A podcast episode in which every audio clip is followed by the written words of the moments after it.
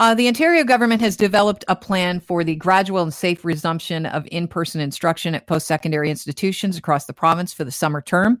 This was announced on Wednesday. Don't have all the details yet, so we've reached out to David Piccini, who's parliamentary assistant to the Minister of Colleges and Universities, and he joins the show now. David, great to have you on. Thanks for having me, Kelly. Great to be on. Hey, this is aimed at specific students and programs. Can you fill us in on the resumption and how it's going to start next month?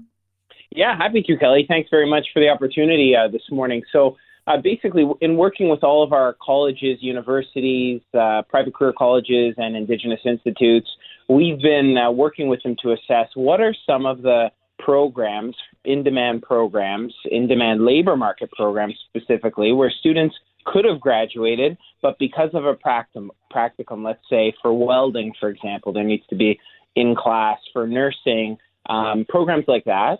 And uh, we we've assessed with all of our institutions. It's approximately um, you know between six to eight thousand students.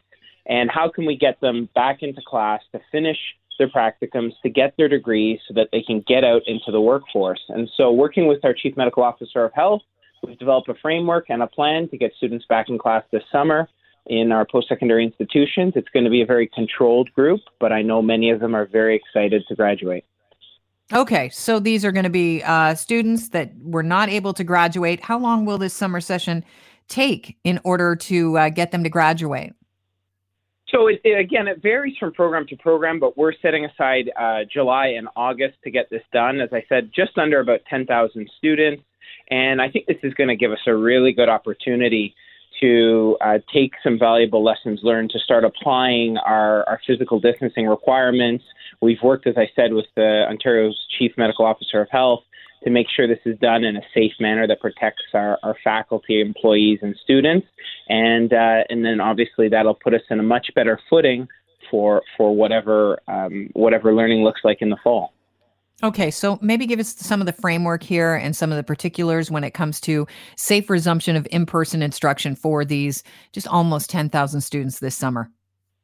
Yeah, so we've talked about physical distancing, ensuring um, that our, our PPE practices in all facilities on campuses comply with, with the Occupational Health and Safety Act. Um, obviously, a key component is making sure all of our institutions have uh, PPE. We're working with our local public health officers to ensure that they assist us with public health inspections.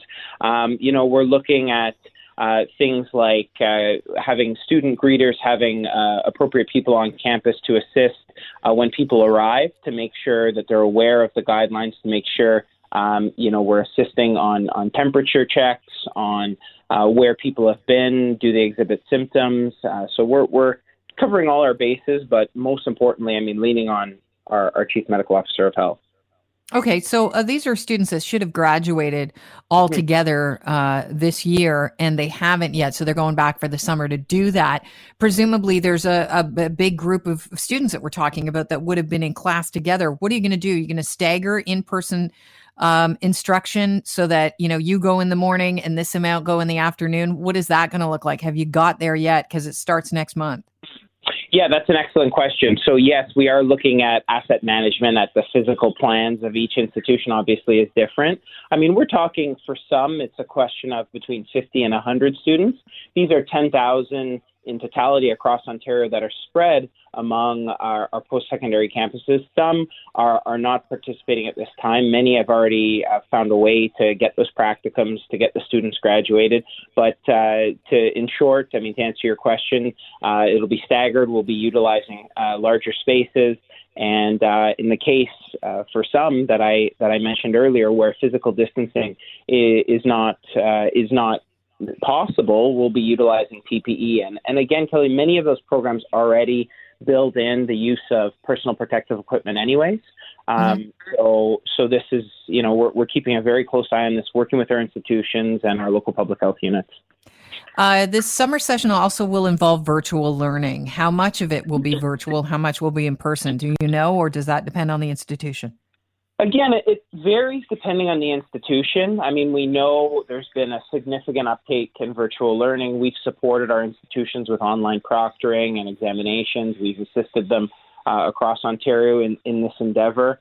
Um, you know, I, I think, Kelly, if I'm to sort of take this a step further, one of the reasons we want to get this done in the summer is to have a look. Is I know many are very keen. I mean, part of the PSE experience is getting on campus. There's a lot of hands-on learning that you that you just can't do virtually. So getting this done now, as I said, it blends from course to course, or I should say, varies from course to course. But uh, getting this done now will will put us in a much better position to work with our institutions and our chief medical officer of health to look at whether uh, in the fall we look at a blended model, whether we can get more students in class, and it'll put us in a much better position to do that. We're talking with David Piccini, the parliamentary assistant to the Minister of Colleges and Universities, about some students going back for the resumption of in person instruction. These are the students that are going to be working in high demand uh, market areas like uh, nursing, welding, personal support workers, engineering, trucking. And um, these classes will start July.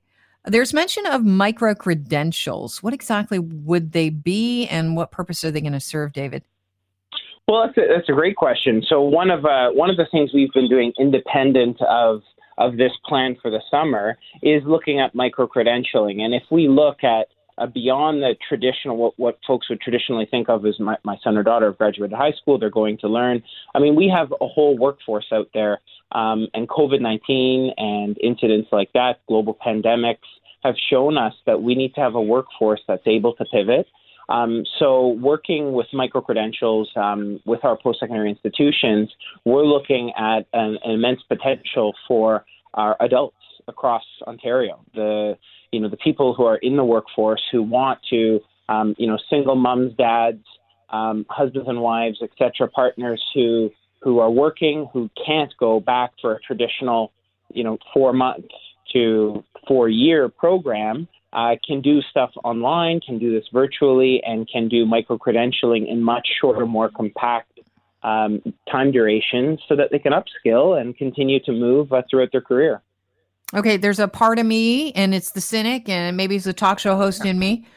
Uh, but I'm looking at this and I'm looking at the fields that you are uh, fast tracking to graduate. I mean, they should have graduated already, but you want them to graduate as soon as possible in those high labor market demand areas like nursing, welding, personal support workers, engineering, trucking. Does this mean that the government is taking that second wave very seriously? And are you anticipating that it will come in the fall?